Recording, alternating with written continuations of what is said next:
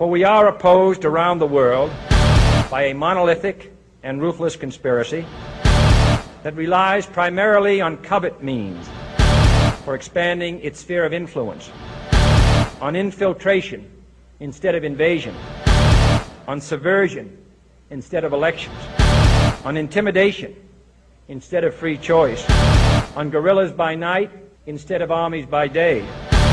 It is a system which has conscripted vast human and material resources into the building of a tightly knit, highly efficient machine that combines military, diplomatic, intelligence, economic, scientific, and political operations.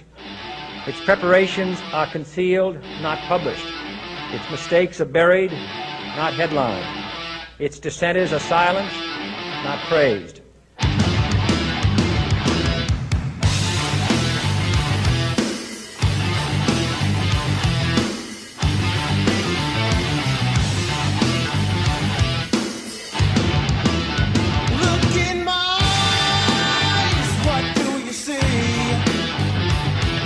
The cult of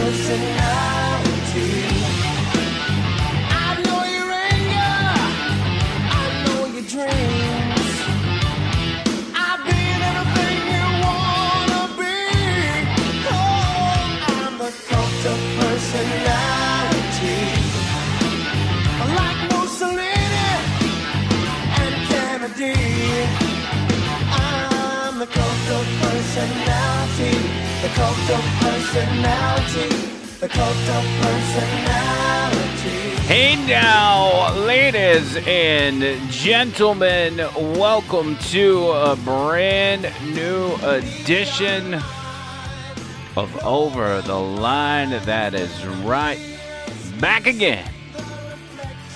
I know y'all are proud of me because I'm being consistent. That's something I've never been in my life before. I'm excited. Consistently putting out podcasts, that's a big deal. A big deal. Also, for those asking before the podcast even starts, this is not a noose. This is just the wire that connects my microphone to the soundboard. Okay. Just want to go ahead and get that out of the way.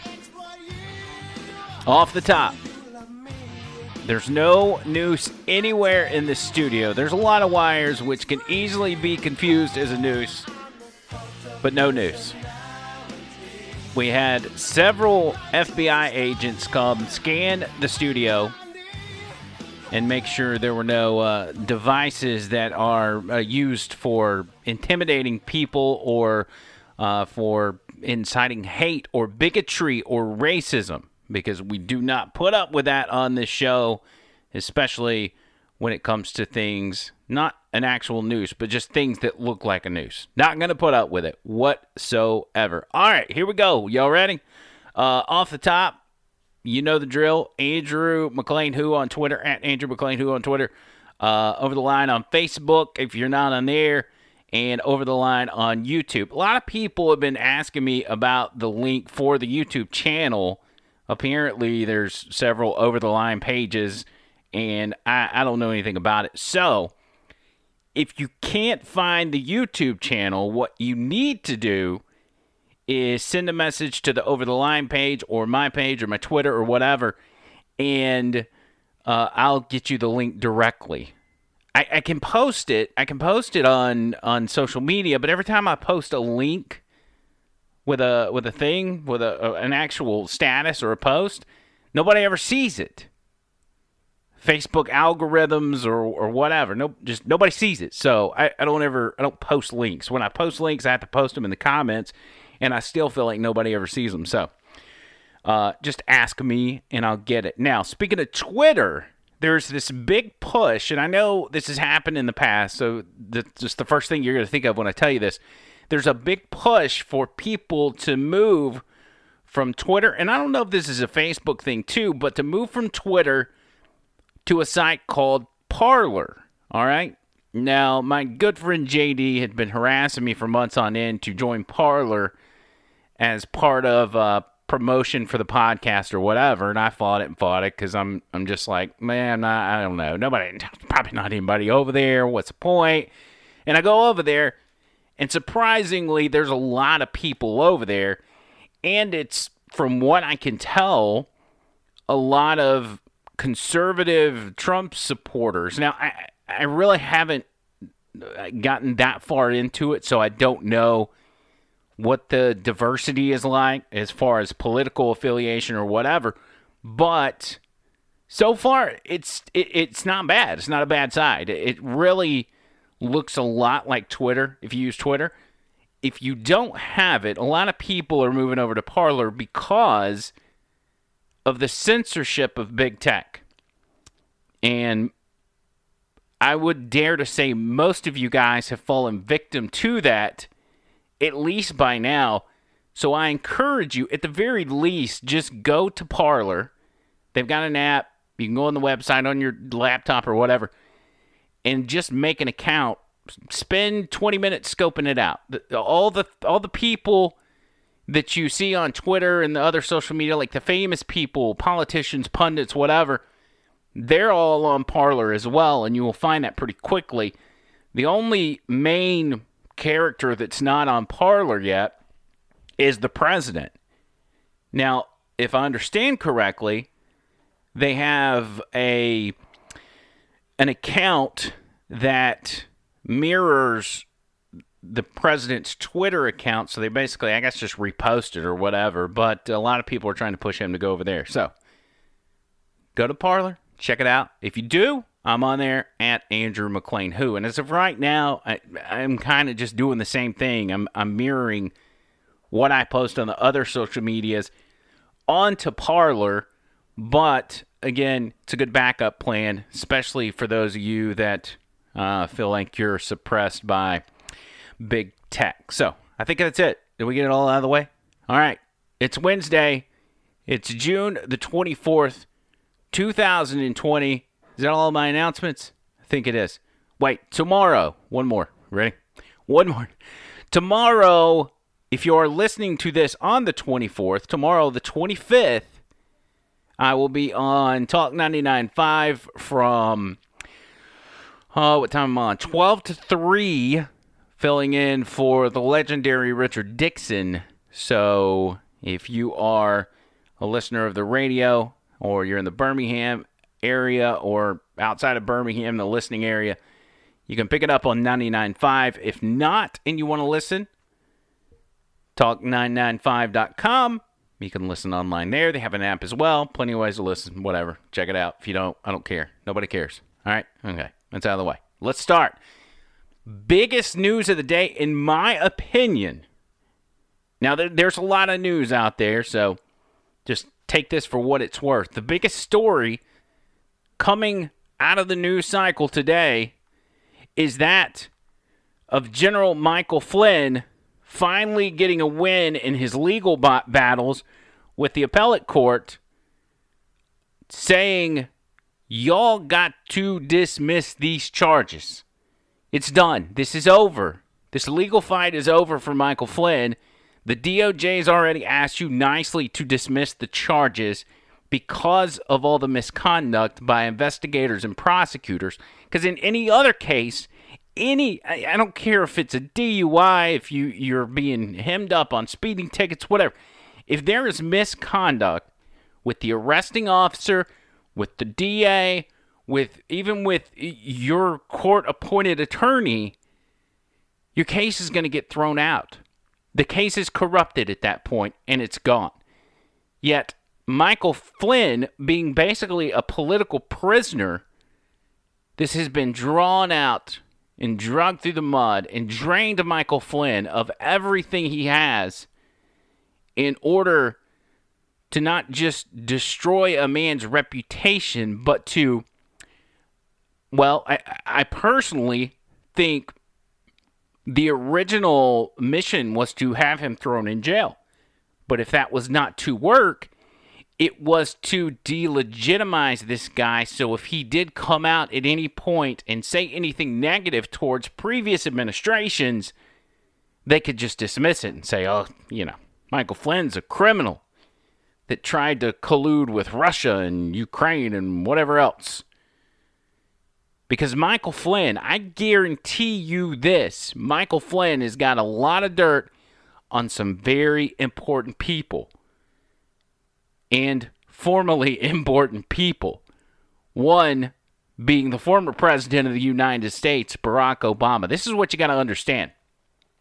The Democrat Party will protect Barack Obama and the legacy of Barack Obama at all cost. They're still riding that wave. That's the only legitimate, that's the only logical reason they would put Joe Biden up is because they thought he could ride Barack Obama's coattails. But it became apparent in the early days that Barack Obama wanted nothing to do with it because even in the primary, he's like, eh, "I'm not, you know, Joe, don't don't do that." And Joe's like, "Oh, Joe, I, I asked him not to endorse me." Yeah, right. Now he's being forced out there, not because he likes Joe, not because he thinks Joe's going to be a good president, but he knows that everything is at risk if Donald Trump has more time to expose all the swampiness that's been going on for the past decade. All the criminality that's been going on for the last decade. This is why they went after Michael Flynn so hard. He had the goods. But now he's been cut loose. Well, almost. And once that officially happens, if the Trump campaign and the Trump administration is smart, they'd hire this dude back in a heartbeat, put him in the same position, and defy all these people. Put Michael Flynn back in that same exact position and give the finger to all the people that went after him and used him to go after the Trump administration. Absolutely, absolutely deserving guy. Nobody deserves the job more than him. He was a stand up guy. Even when they cut him loose, even when the president cut him loose. And I think I read this last week on the podcast, or maybe it was Monday. He said we had to let him go because apparently he had lied to the vice president, which now we find all of that ends up being hogwash. He said, but I didn't really understand it because he did nothing wrong. Everything he did was lawful, but we felt best, we felt it was best to just part ways. So that's what they did. But since then, Donald Trump has stuck up for the guy. Because as more and more of this was exposed, it became apparent. Michael Flynn did absolutely nothing wrong. And that's what's so amazing is this is so deep. There's still stuff coming out. Even even though we're at the end of this thing, stuff continues to come out. They've now found notes from Peter Strzok from a key period before the White House meeting on Michael Flynn. So this is from a period of time. Let's see. I'm just going to read it to you verbatim, the summary of it. The Justice Department notified Michael Flynn's attorney, Sidney Powell, today that there was a page of notes found from then FBI agent Peter Strzok that is believed to have been taken between January 3rd and January 5th, 2017, that being a key period when the FBI had almost dropped its investigation against Flynn, but Strzok intervened and the Obama White House held a meeting on Flynn. So you remember the series of events. We've, we've gone over this. The FBI and the DOJ, they're like, okay, we've looked into this, we've we've monitored the recordings, we've gone over you know, this Flynn guy, he's done nothing wrong. So we're gonna go ahead and close this case. And then Peter Strzok steps in and he's like, whoa, whoa, whoa, whoa. I think we need to keep going with this. Then comes the infamous White House meeting with a whole lot of people, whole lot of important people at the time, like Joe Biden, Susan Rice, Barack Obama, uh, uh, James Clapper, and uh, who else was in there? I can't even remember. I've got a list somewhere. And at first, when I heard about this note, I thought, man, that's probably got some juicy stuff in it, but they didn't tell us what it was. Well, now there's been some leaks of very cryptic parts of this note. Now, the part of the note that caught my eye, let me find it. I'm actually looking at the note now. I should just put it up on the screen. On one of the lines, Strzok writes VP Logan Act. And lawyers are suggesting, I guess this is Michael Flynn's lawyers, they're saying that what that means is VP, Vice President Joe Biden, was the one that initially brought up going after him for the Logan Act. You know, the Logan Act, something that nobody's ever been prosecuted or charged with in the history of ever, right? Now, let's go back to see what Joe Biden has said about these things. What what he said about the the Michael Flynn investigation. He said, uh, at first, and this is all in the same interview. This is what's amazing. I, I love this. He is asked about it, and he said, "No, I didn't know anything about the investigation." Uh, and who was it? It was just uh, uh, Jake Tapper, I, I think, was interviewed. He goes, "Are you are you sure about that? Because we've got reports that said you were in the meeting where they were talking about keeping it going." And he's like, "Oh, oh no, no, no. Yeah, I, I knew about the investigation. I, I thought you were asking, did I have anything to do with the prosecution of it?" He's like, well, that's the part I didn't have anything to do with. I, I, I heard him bring it up in passing, but I, you know, I didn't pay any attention to it. Now we know that Joe Biden was the one that suggested the charge that they went after him with. Joe Biden was at the center of it, which means likely because Joe Biden can barely string two thoughts together. Joe Biden was probably even put up to it by Barack Obama. This thing is deep, and it's deeper than a lot of people are giving it credit for. The more that comes out, the more we find out. And I hope this is what's going to happen with Michael Flynn as he is released from this nightmare he's been put through. I hope he starts singing like a bird. Because again, that's the reason they went after him in the first place it ended up being a channel, being an outlet for them to look into the Trump administration and find any wrongdoing they could wreck that administration with. But the purpose of going in the first place was because, because Michael Flynn had the goods. He had he, he knows about all the corruption in the Obama administration.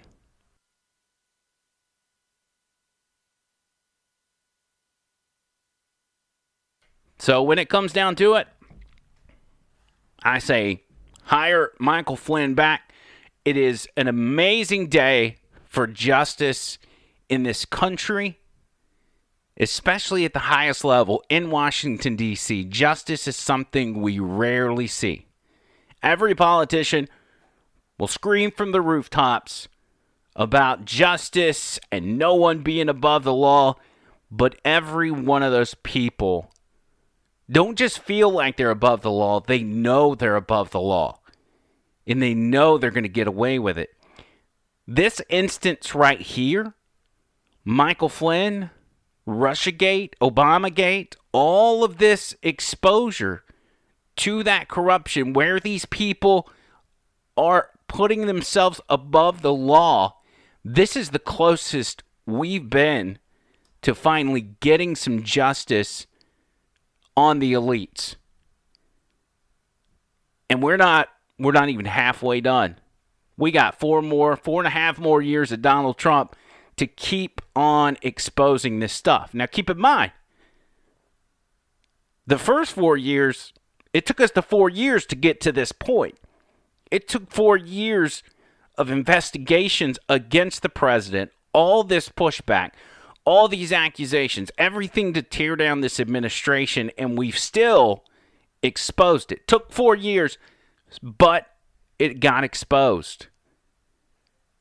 So imagine what's going to come out of the next four. If, if Democrats don't steal the election, obviously.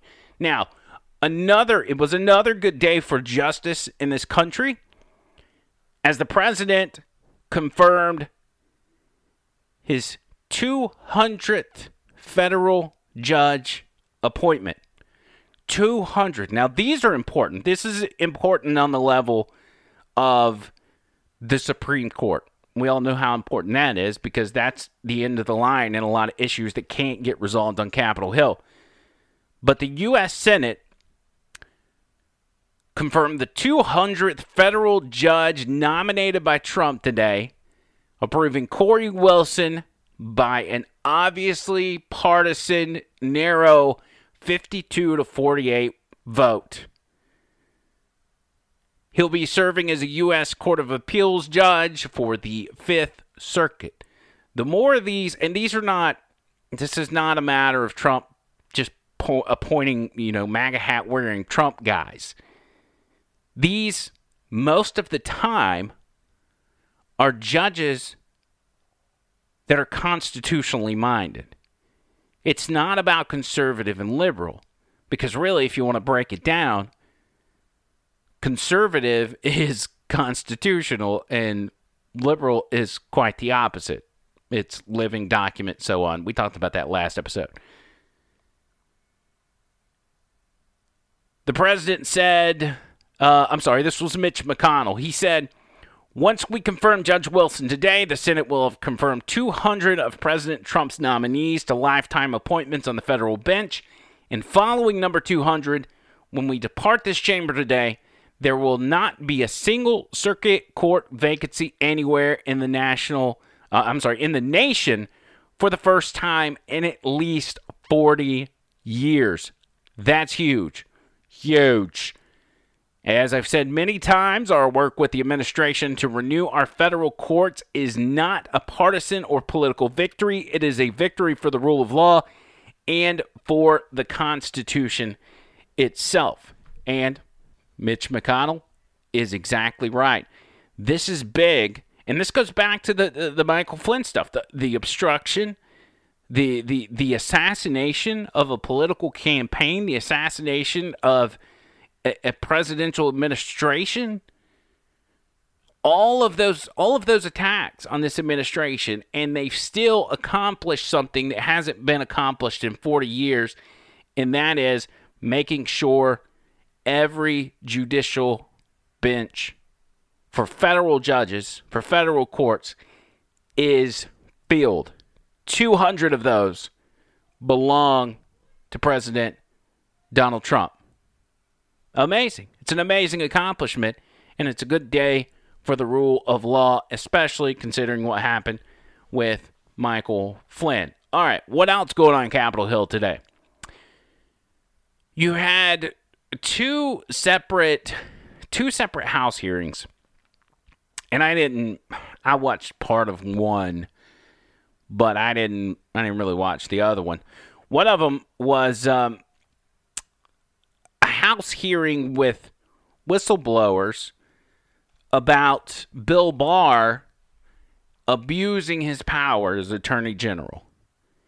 They had three guys from the Justice Department that were apparently saying Bill Barr was breaking the rules. He was, you know, a criminal, blah, blah, blah. It, it all, this is what it revolved around. But of course, you get in there and it never revolves around the topic at hand it was about these 10 separate cannabis companies that were being investigated by the, the, the DOJ for, for different reasons. They were using that as their crutch to go after Bill Barr, not for this issue, but many other political reasons. Now, the deep state is thick and it's deep. It's a deep, deep state. It spans from elected official positions to the FBI to the entire DOJ. Political hacks still run rampant to this day, four years after the president was elected to office. It was proven again today with one of these little mealy mouth, scrawny, skinny jean wearing Department of Justice whistleblowers when Doug Collins brought up some information that this guy really, I guess he didn't think anybody knew. He was asking him some questions, and he's like, "Hey, uh, you're not you're not a political hack. You you don't." You don't allow your political views to interfere with your job, do you? It, completely, you've completely disassociated the two, right? And he's like, well, yeah, yeah, I sure have. He's like, well, why did you petition to get a job on the oversight committee during the impeachment process of the president? And he's like, well, I, I, you know, it's just exploring opportunities. and it just reminded me, I tell you what, I'll play you the audio. It, it just reminded me of how deep this corruption is.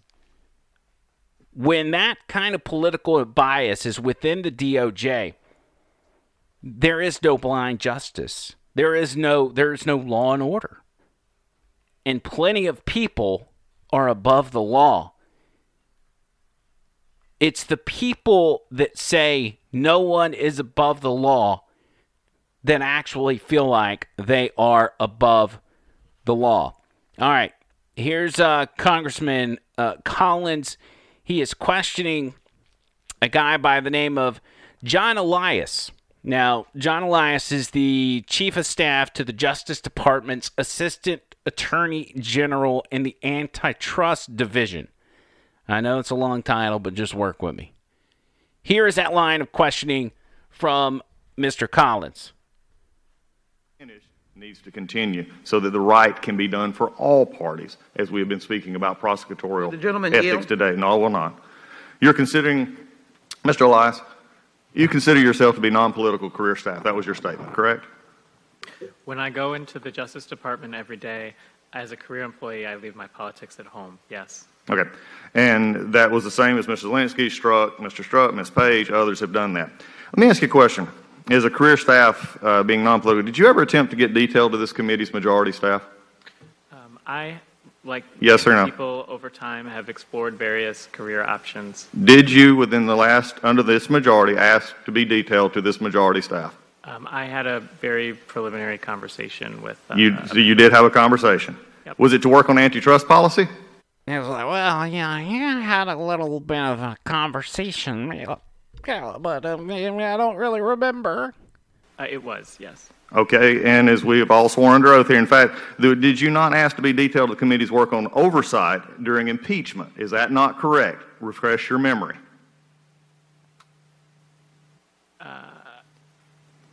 I, I'm- I may have also asked for oversight at, at one point with, with the blessing of You can hear Doug Collins laughing in the background. He's like, "This dude's a joke." I I may have, but I can't. I can't remember if I tried to get a job with the oversight committee to impeach the president. Okay, so you asked to come to this committee as a career politi- as a career staffer, non-political career staffer. You were asking to be detailed to this committee to work on impeachment. You wanted to come work for the majority during the impeachment of Donald Trump. Is that not correct? If not, if, I understand how that answer would be troubling. So if you want to just stop right there, I, you've I, I answered. actually think that I, I think it was a year prior. I, I honestly think it was. But the detail to this What a buffoon! I think it was a year prior. party, we were the majority beforehand. This was to the majority. It, it was uh, early 2019. Uh, so- Okay, that's the majority of this staff here, and we were starting every investigation on demand at that point. In fact, they hired very good attorneys out in New York, become friends with them. But you asked to come to this committee. So, Lynn, a little bit of the career staff, let's just leave it there. Let's go to your actual. He's, he just cuts above. He's like, "Listen, we know the answer. You don't. You don't have to answer because we know what you're trying to do here is you're trying to keep yourself from being caught in a perjury trap, which is not really a trap. If you're just asking a simple question that you know that he knows, but he's not answering because he, he knows it poo poos the whole whistleblower gimmick. And he's basically he's basically ruining ruining his uh, political hackness. Now, here there was another hearing, and this one was on uh, let's see, which one was this? Uh, this was the House Judiciary Committee hearing. Um, they were questioning Donald Ayer, who is a former deputy attorney general under then President George H.W. Bush, staunch critic of Bill Barr. Now, this is the same hearing. Um, Democrats who thrive on these investigations and thrive on these hearings, it's all they've done since they've had the House. That's really all they've done since the president was elected. I mean, they literally were calling for impeachment before the president was inaugurated, which tells you really all you need to know. But definitely since the since the House has belonged to the Democrats, they have investigated, investigated, investigated. No one is above the law. Uh, we're going to hold people accountable. The president's trying to set his friends, his criminal friends, free. But even within these hearings and these investigations, they don't follow the rules. Just uh, the hearings in particular, they do not follow the rules. And there's got to be rules. And don't get me wrong, a lot of times these rules are bent and sometimes even broken but it's been on an absurd level with the Democrats over these past three and a half years. And Louis Gohmert, who y'all know is a Republican rep out of Texas, he gets fed up sometimes. and as this witness goes way over his time with taking questions from uh, uh, from Democrats on the panel, on the committee. Louis Gohmert's like, you know what?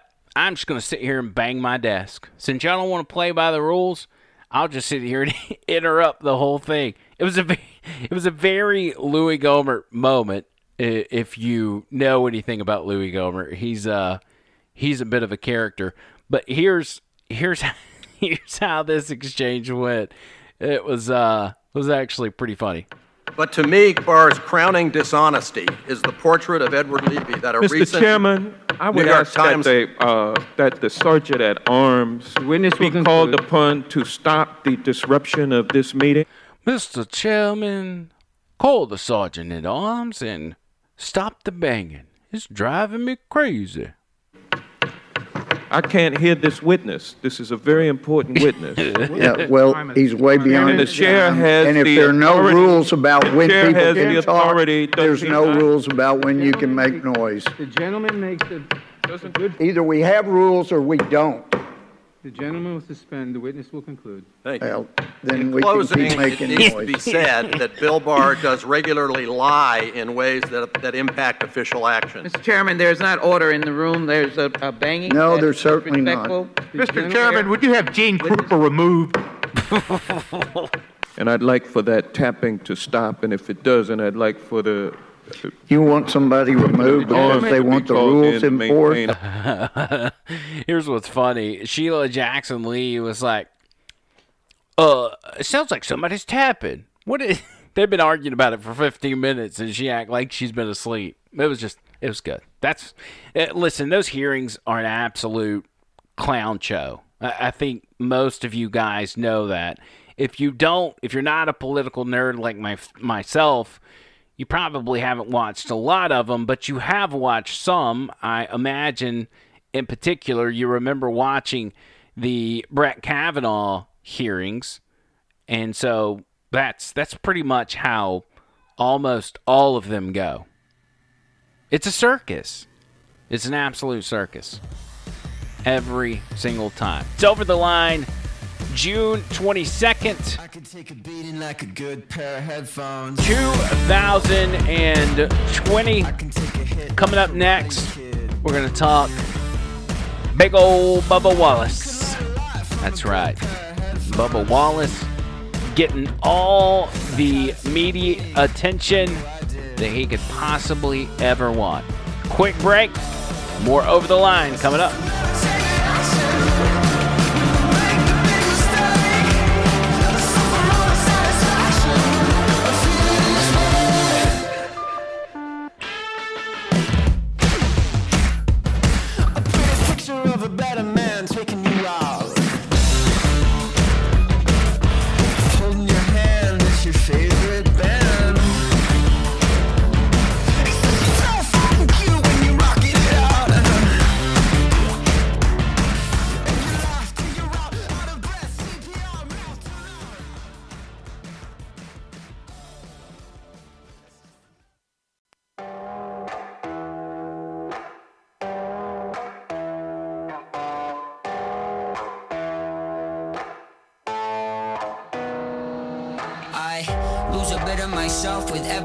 Lose sleep over wealth, it's not healthy. Finding a new religion on Yelp to come help me. Praying to the label itself, do not shelf me.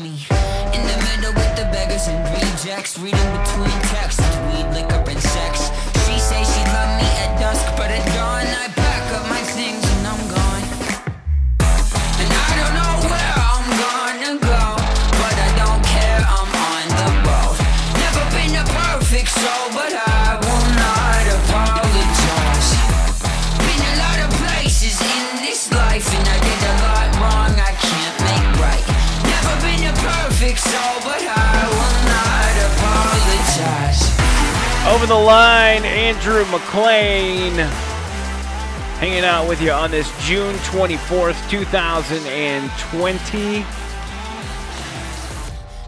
Thank y'all for hanging out with me. I, I really, really appreciate that.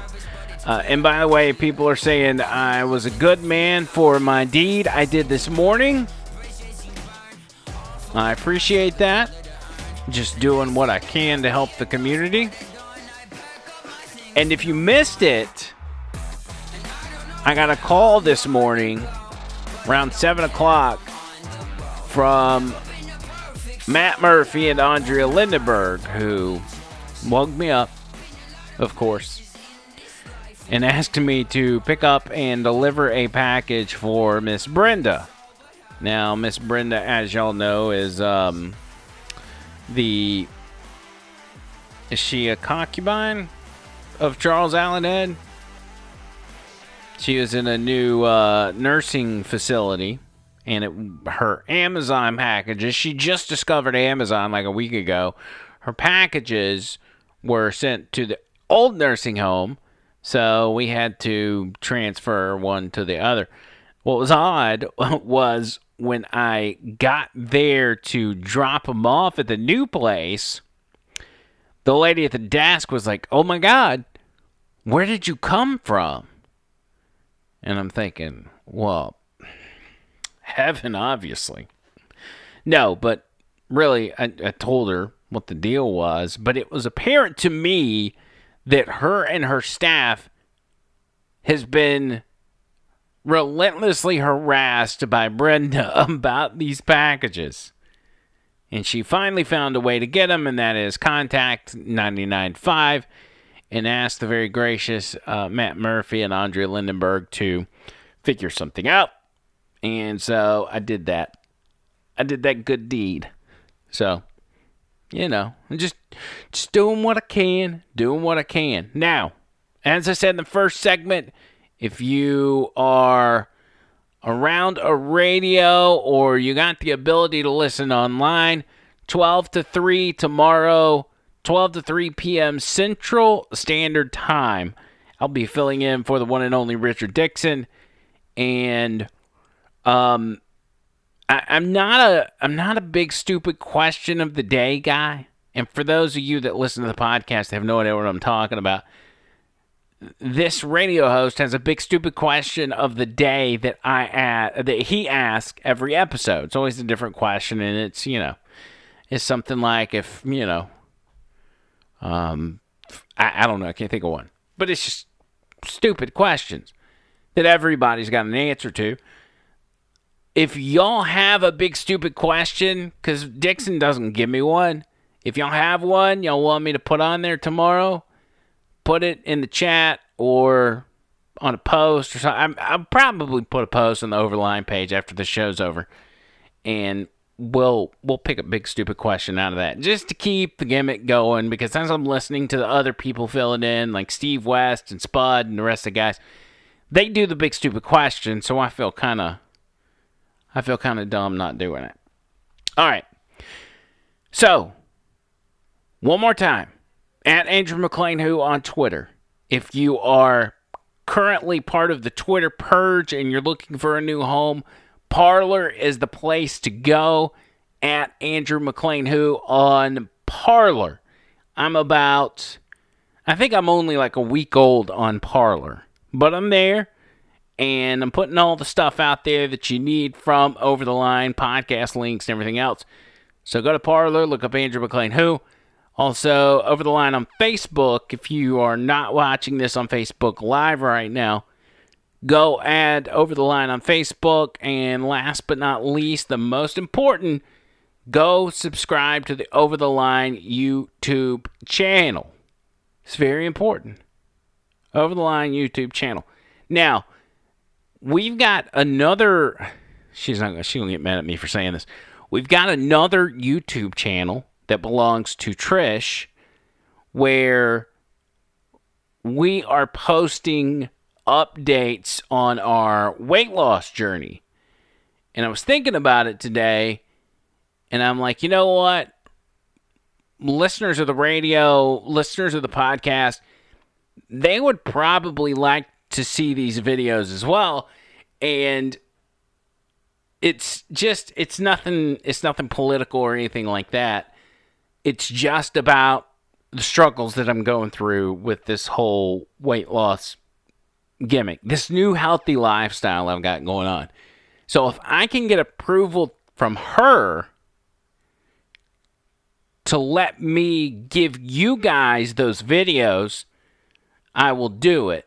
But she likes to, she doesn't like the fame. So it's going to take some convincing. So that's out there. Oh, and by the way, I got a bad haircut today. I go to get my haircut, the same place I always go. I'm so excited because I need a haircut bad. I get there, I ask them, hey, is Michelle here today? Because Michelle's the lady that cuts my hair, and I don't really know her schedule. I just kind of show up, and if she's there, I get a cut. If she's not, I'll wait till the next day. I get there, and they're like, I probably shouldn't even be saying her name.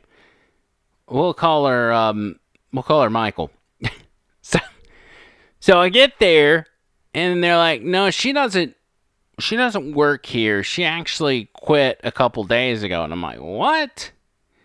Yeah, she just came in and packed all her stuff and walked out the door and said, I quit. And I'm like, you've got to be kidding me. Because I've had a tremendous amount of bad haircuts in my day. I can never find a stylist that does it the way I want it. And it's not it's not a crazy haircut. It's just a simple short it on top, fade it on the sides. I want a no guard, you know, it's nothing crazy. Michelle's not there. So I just end up going with the next person available. And I'm nervous because I know this never turns out good. But I do it anyway because really, what choice do I got? I only had one hairstylist. If I don't go with this stylist, I'm just going to have to go somewhere else and get it, uh, you know, use a new stylist. So it ends up being a a guy's probably in his 60s or so and he goes to cutting my hair whatever and he seems like he's doing a good job but by the time we get to the end of it I don't like it. And what's bad is I've got a freaking wedding to do on Saturday. And because it's in a church, you can't wear a hat. Well, it's not respectful to wear a hat, should I say. So, obviously, I will go through the ceremony and everything else, but as soon as we get to the reception, my hat's coming on because I just nothing drives me more crazy than a bad haircut, and that's where I'm at right now. I hate it. It's not awful, but there's just a couple things that I'm just I'm not feeling. Like, for instance, I'm not going to take my hat off right now for y'all to see because I will not be able to sleep tonight knowing that y'all are probably sitting at home judging my haircut as I as I lie in bed. I just can't do it. All right, that's it. So yeah, got a wedding Saturday. And bad haircut, perfect scenario. I got a I got a DJ DJ the wedding too. There's something about and and this is family, so I, I'll do anything for my family. But there's something about people a lot of people reach out to me and they want me to do their wedding. They want me to DJ their wedding. And I'm always like, I always say, yeah, I, will do it because I don't want to be rude. I just, I, I'm like, but I'm not a DJ. And I think a lot of people don't grasp that where just because you work in radio doesn't mean you're a wedding DJ. But for a lot of people, and not the people of this wedding, so let me make that clear, but everybody in the past, they don't put those two together. That Andrew is a political talk show host on the radio, which is not really anything like a DJ for DJing weddings. It's it's a, it's this thing where I don't even when I'm doing radio, I'm not even pushing buttons, right? I don't even I, I don't even do anything with the volume of my microphone. So when it comes to the technical side of things, I don't know diddly squat. I can barely put on this podcast by myself because there's too many buttons. I'm looking at a board right now. It's got one, two, three, four, five, six, seven, eight, ten rows of buttons with like 10 to 15 buttons on each row. And I don't know what not near one of them does. But I end up doing these weddings. It's basically it's basically like asking Rush Limbaugh to do your your your wedding reception because he's on the radio. Right? And then, okay, it's my aunt, it's my cousin that's getting married, so my aunt asked me to do this. And so, y'all, y'all that know me in person, y'all know I'm, I'm actually kind of quiet, right? And, and, uh, she's like, well, I'm going to give you some stuff to say, but, you know, I just want you to kind of, you know, say a few words on your own, you know, just come up with something, let your personality shine. And I'm like, I don't, I don't know. Like, I don't like that. I don't. I don't know what to say. I, I'm I'm shy in person. I really am. I'm not. Uh, I'm not as social as I as I come off uh, in in podcast and radio or whatever. But again, I love my family, and that's why I'm doing it.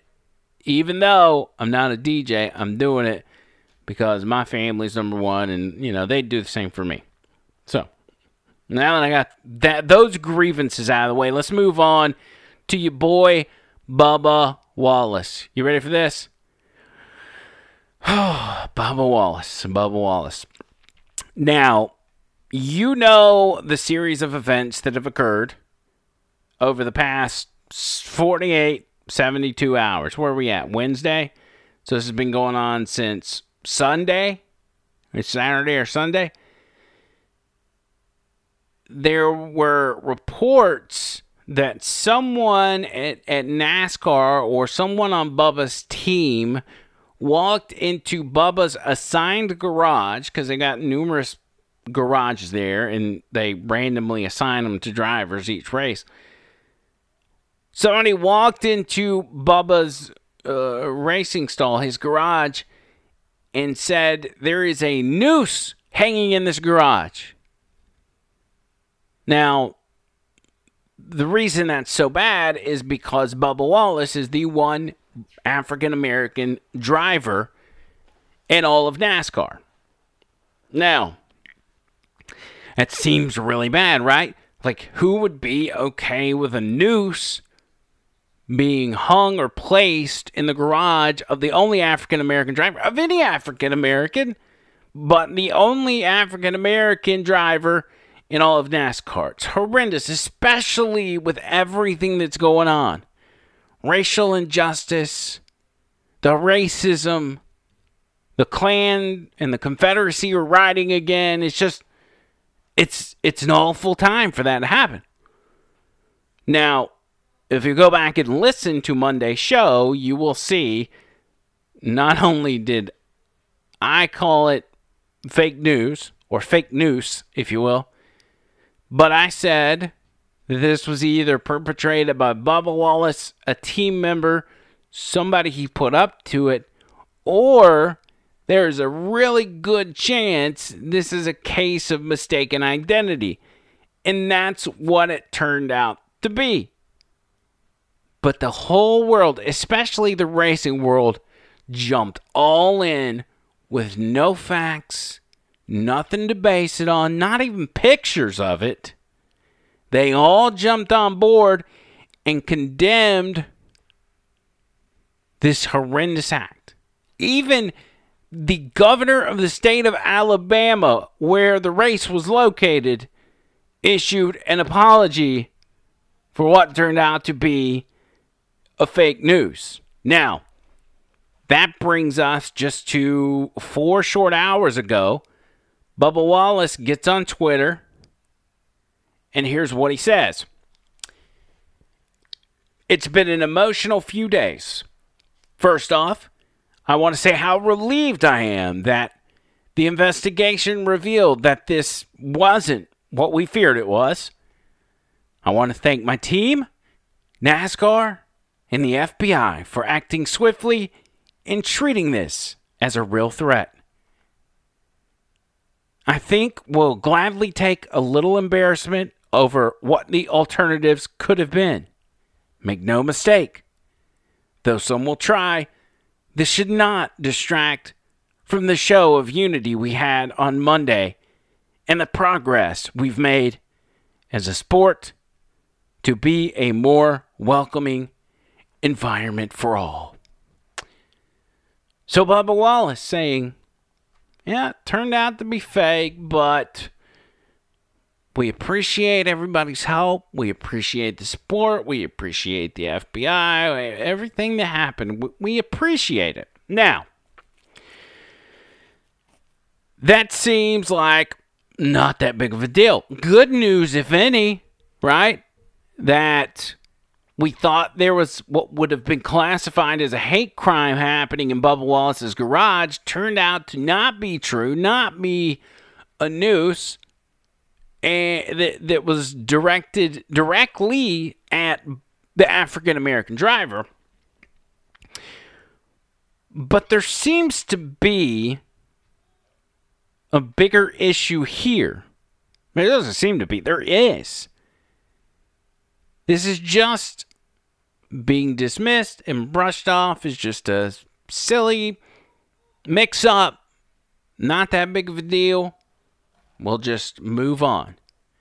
But no acknowledgement of what that did to the NASCAR community, the black eye it gave to NASCAR fans who certainly got the blame on this when it initially came out.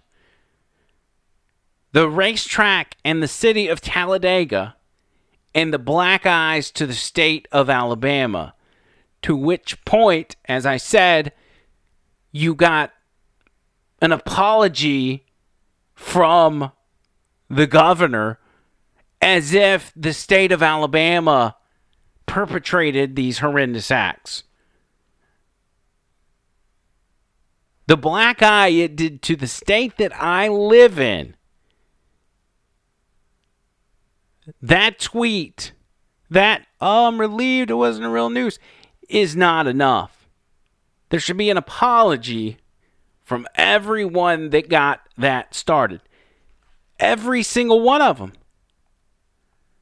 Not to mention the hypocrisy, how we're living in a day and age where the FBI will not arrest rioters, but they sent 15 FBI agents to investigate this absurd fake news, which turned out to be, guess what?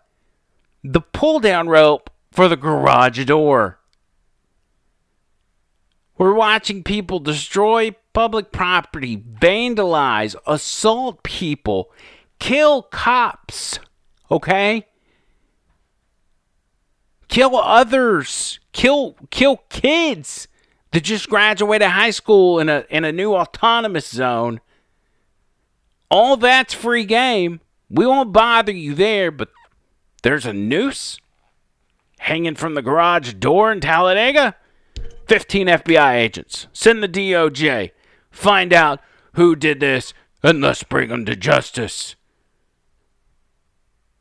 That's the tweet that Bubba Wallace needs to be sending out is I'm sorry for all of this. I'm sorry for the reputations that I damaged, not I'm still a victim.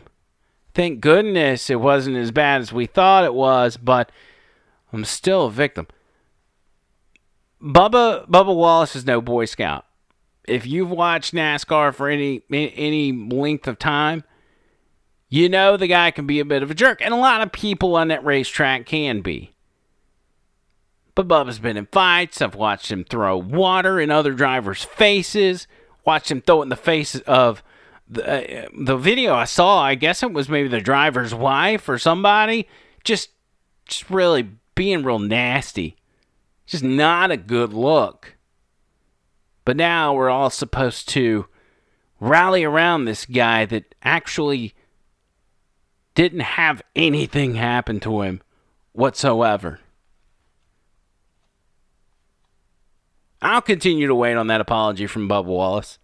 I won't hold my breath, but hopefully it'll come someday too. Also, another apology that should be issued from Bubba Wallace is the fact that after the FBI came out and said there's no hate crime here, there's not a noose.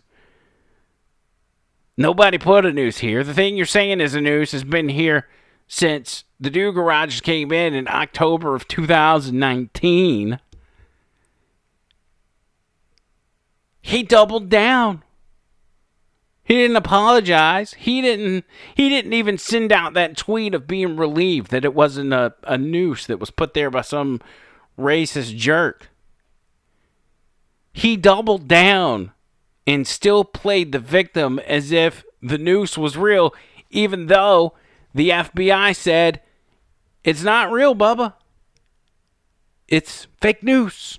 He was on Don Lemon running his mouth about being a victim. Here it is. Uh, and I'm appreciative that you uh, came to speak to us uh, tonight because we first talked about the Confederate flag on this show and many other issues. So, again, thank you. So much has happened just in the last few hours. A federal investigation shows that it, this wasn't a hate crime. Talk to me about what's going through your head. How are you feeling right now?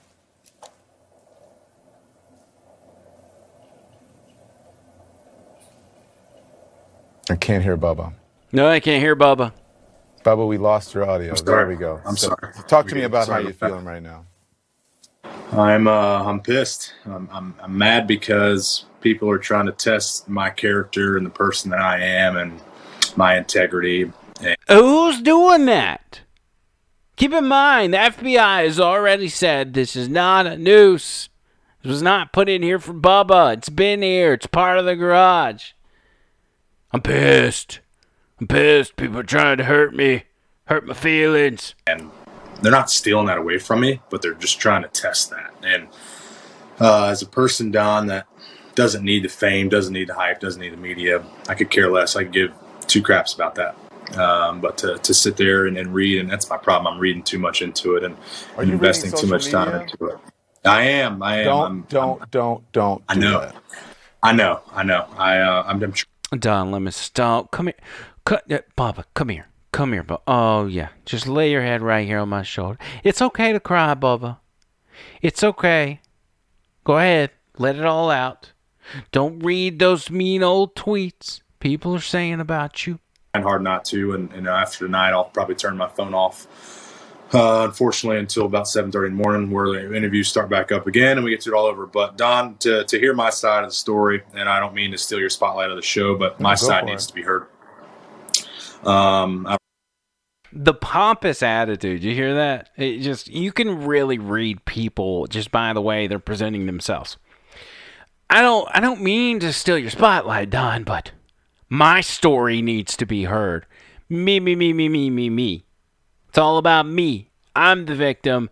Y'all are gonna listen to me. Right know meow. what time it was about five thirty, six o'clock on sunday evening after the race has been called garages are closed crews my crew was on a plane back to north carolina um, uh, we were i was about to go out to dinner with uh, a couple of fellow competitors and we were talking about what time we were going to leave uh, where we were going and i get a, a phone call from um, i'm in my motorhome i get a phone call from the president steve phelps and it's a phone call, Don, that I'll never forget. It's one of those phone calls where you can automatically tell within the first couple seconds that something's wrong. And and it immediately made me think of, oh, what did I do? What am I getting suspended for? Like, what did I say wrong in an interview? Whatever it was. yeah because he knows he's a jerk Um, and so I'm thinking all the bad things or whatever it could have been that I had done, whatever I said. So he's like, "Ah, we need to talk in person. So I'm like, okay. So he walks down the motorhome, opens up the door, and the look that he had on his face um, alerted me in a way that I'll never forget as well. And it's still thinking like, okay, what did I do? Let me know. And um, now, mind you, I got to the racetrack at uh, I don't remember what time, 9 30, 10 o'clock, and slept all day just because that's all we were able to do. Go straight to my motorhome. That's the only place where I'm allowed to go. I'm not allowed to be in the garage. Um, but the conversation that I had with Steve Phelps was, I would say, and I'm speaking for him, I'm, I would probably say one of the hardest things, if not the hardest thing he's ever had to tell somebody. Um, tears rolling down his face, choked up on every word that he was trying to say. That uh, the evidence that he had brought to me that a hate crime was committed, quote unquote. Um, and I immediately thought my family was in danger.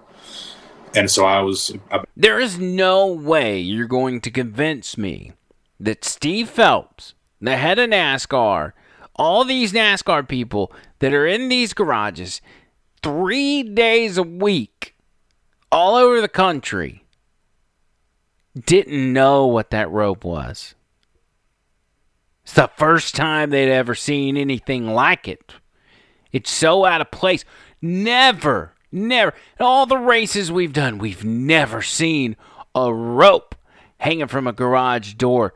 This is crazy. ready to call my mom and dad and to make sure everybody was okay. Uh, but it was in the garage stall that our car was at.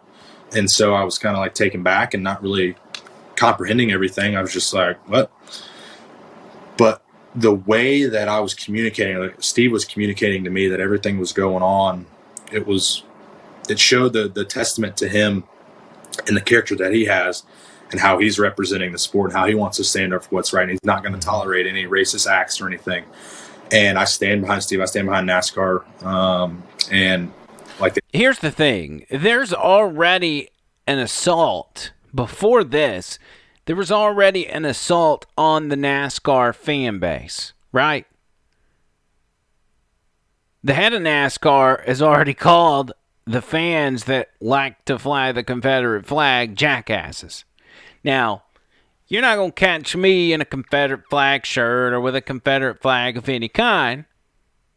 I pledge my allegiance to this one right here, the American flag.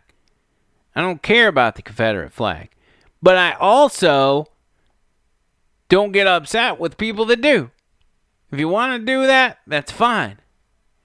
Because guess what? We've got something called the First Amendment in this country. And the people that are most offensive with their First Amendment are the people that are saying these things, like the head of NASCAR, saying these things to the fans of NASCAR. Well, they got what they want. They saw NASCAR fans pushing back, pissed off. A lot of people saying, you know what? NASCAR's been pushing me in this direction. I mean, we've gone through this, we've gone through NASCAR uh, basically axing any sort of gun commercials on their programming. There, has been a, a, a steady slide into this uber PC culture of not wanting to hit, hit, hurt anybody's feelings and moving away from the days of old where NASCAR was good, where guys would get out of their cars in the middle of a race and start fit, fist fighting each other. You know, the, the, the good old days. And their feelings, their true feelings about their very own fan base have become more apparent, especially over the past week. And so, was this just the perfect opportunity to stick it to those NASCAR fans? And pay because it seems like suicide to want to do that to the people that make you successful. The drivers aren't making NASCAR successful. The pit crew's not making the NASCAR successful. The announcers aren't. It's the people that buy the tickets to the races. It's the people that spend thousands of dollars on NASCAR merchandise. It's the people that put eyeballs on those TV screens every Saturday and Sunday to watch these races. Those are the most important people in NASCAR when you talk about the viability of NASCAR. If you want to talk about how NASCAR gets to continue to operate, that's where it starts and stops. But NASCAR has a chip on their shoulder and despises their own fan base. They said in their statements, if it happened again, they wouldn't change anything. They would do it all over again. Well, um, but I, I never seen the news. I never reported it. Like I said, I was going to dinner uh, well, let, to, let me, and, which tells you all you need to know. Bubba Wallace never even saw the noose. Been here, Bubba. Because no one is accused. But he is sure that it was a noose, and it was a hate crime intended to intimidate him. You of doing anything wrong, and the knuckleheads who are oh, criticizing are, you, I should no, no, no, no. But you can't worry about that. Not anyone with any sense, and, and fair-minded people are not accusing you of doing anything wrong. You were, you were simply reacting to what NASCAR, what the head of NASCAR told you happened. Now, listen, this is how I feel about it, okay? And people can think what they want. Um, did NASCAR get it wrong? No, I shouldn't say that. Did they jump the gun? Maybe. Yes. But I am extremely happy. Why is Don Lemon answering his own questions? With what, and I think most Americans are, what NASCAR is doing. And I think in this environment, I have said it before, this hypercharged environment, that we should all cut each other some slack. Okay? Because if NASCAR hadn't done the right thing, if they didn't act the way they did, then people would be criticizing them for moving slowly. And so I think it, what they said was, we are investigating. And they investigated. And they found out that it wasn't a hate crime. So did they perhaps act quickly? Yes. Did they get it wrong? Somewhat. But I think that people will forgive them for this mistake because of the times that we're in. And oh, why why should people forgive them for this mistake? Has NASCAR asked for forgiveness? Has Bubba Wallace asked for forgiveness for causing problems and and, and really smearing the character of a lot of people? during a time in society when racial tensions are at its highest point? Where, where's the where's the apology? You want forgiveness? Give me a break. Well, I, and I think that you have conducted yourself in, uh, you know, it, it, amazingly. So I don't think you. He couldn't come up with the words because he didn't want to say that he's acting like a pompous.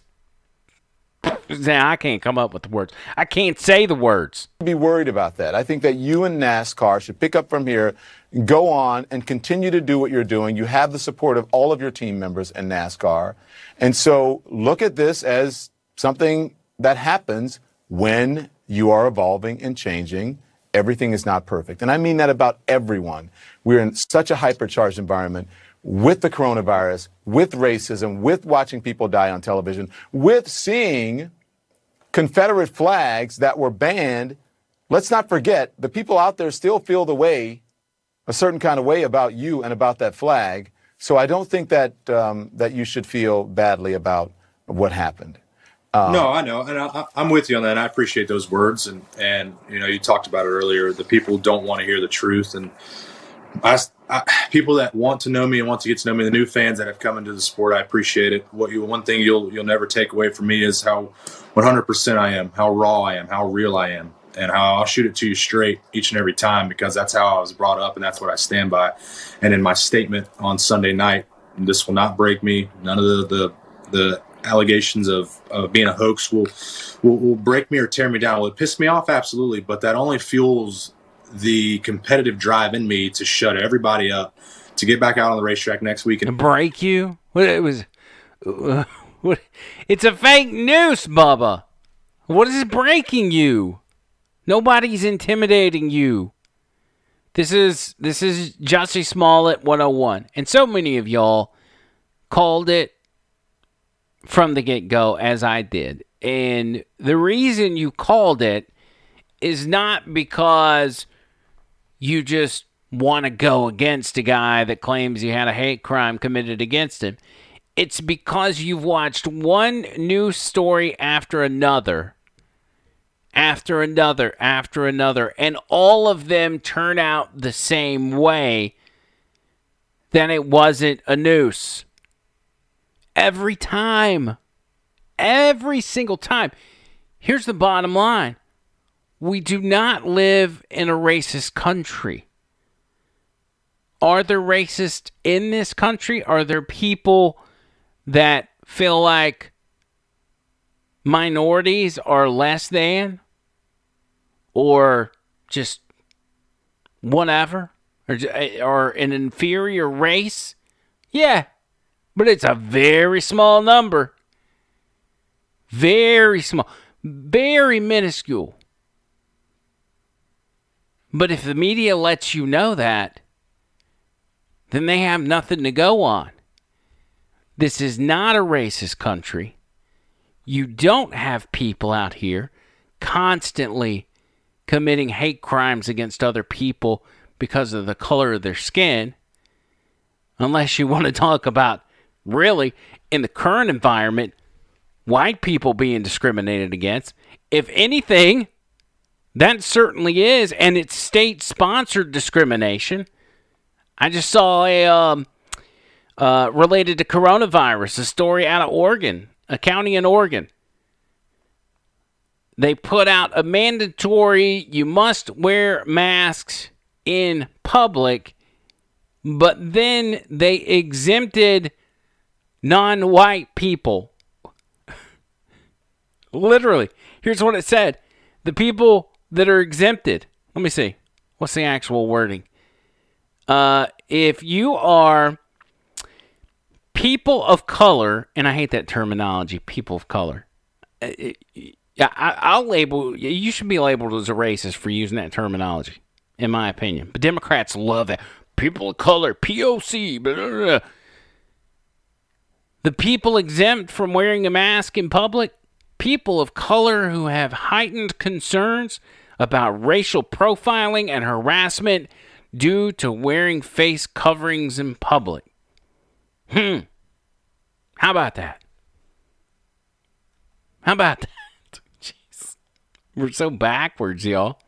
It was absolutely bad. I'm not gonna play any more of that interview. I can't take it. I can't I can't take it anymore. But not only did Jussie Smollett, I mean, excuse me, not only did Bubba Wallace double down on the fake news and still play the victim, but many in the media are as well. Don Lemon tried to play it as much as possible as, oh, it's okay, you're still a victim. And everybody's a victim. I watched Jemele Hill, who is a political hack on ESPN, double down on it that it was a noose. The FBI said it was a noose. Al Sharpton, I watched Al Sharpton talk about how it was a noose and this is not the end of this. We're still going to pursue this criminal charge. They're just looking for somebody to get.